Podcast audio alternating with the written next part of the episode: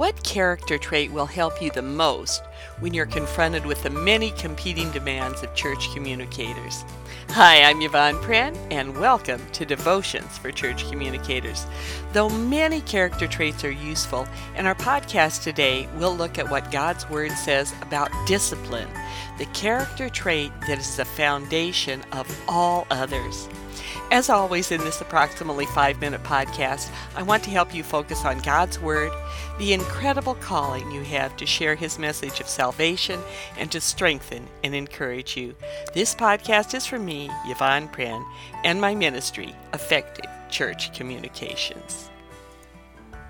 Our podcast today is entitled Verses on Discipline. The field of church communications is challenging in part because there's so many things to do and so many potential distractions in life, the church office, and online.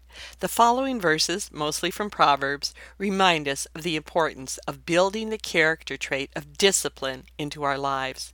As you read through them, think about how you might apply them in your work in church communications ministry.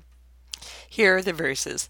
Proverbs 1 1 through 3 says, The Proverbs of Solomon, son of David, king of Israel, for attaining wisdom and discipline, for understanding words of insight, for acquiring a disciplined and prudent life, doing what is right and just and fair.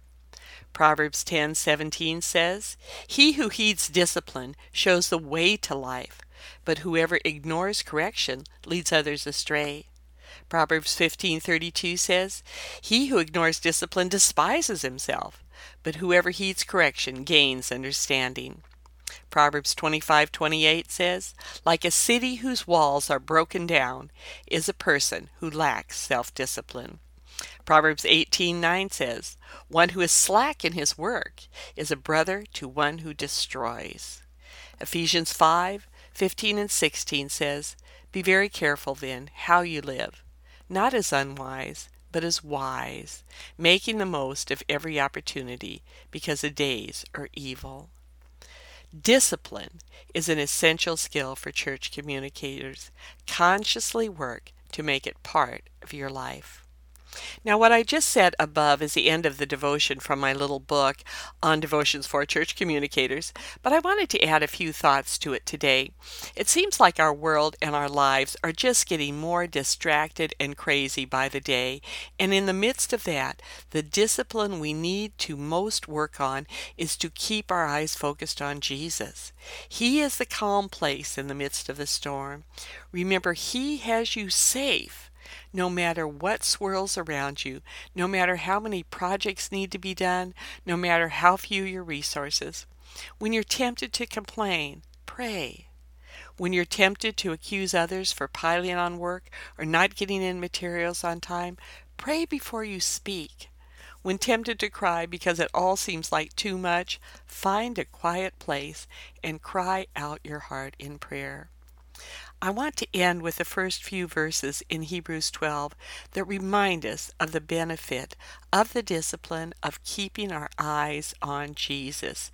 You may be familiar with this passage, but I'd like to read it to you from the message translation. And it says, Keep your eyes on Jesus, who both began and finished this race we're in. Study how he did it, because he never lost sight of where he was headed that exhilarating finish in and with God. He could put up with anything along the way cross, shame, whatever. And now he's there in the place of honor, right alongside God. When you find yourself flagging in your faith, go over that story again, item by item, that long litany of hostility he plowed through. That will shoot adrenaline into your souls. That's all for today. Please subscribe to this podcast on your favorite podcast app and tell your fellow church communicators about it so they can be encouraged and challenged in their ministry of church communications. For more practical advice, templates, and training, go to www.effectivechurchcom.com. In closing, I'm Yvonne Prehn, and I'd like to end with this prayer and benediction for you as you start your work. May you do your work grounded in the Word of God, empowered by the strength of God, inspired by the wonder of God, confident that God is with you and that He will use your communications to accomplish His will in the world. As you begin today and all your days, may your work be filled with joy, grace, and power. In the name of the Father, Son, and Holy Spirit.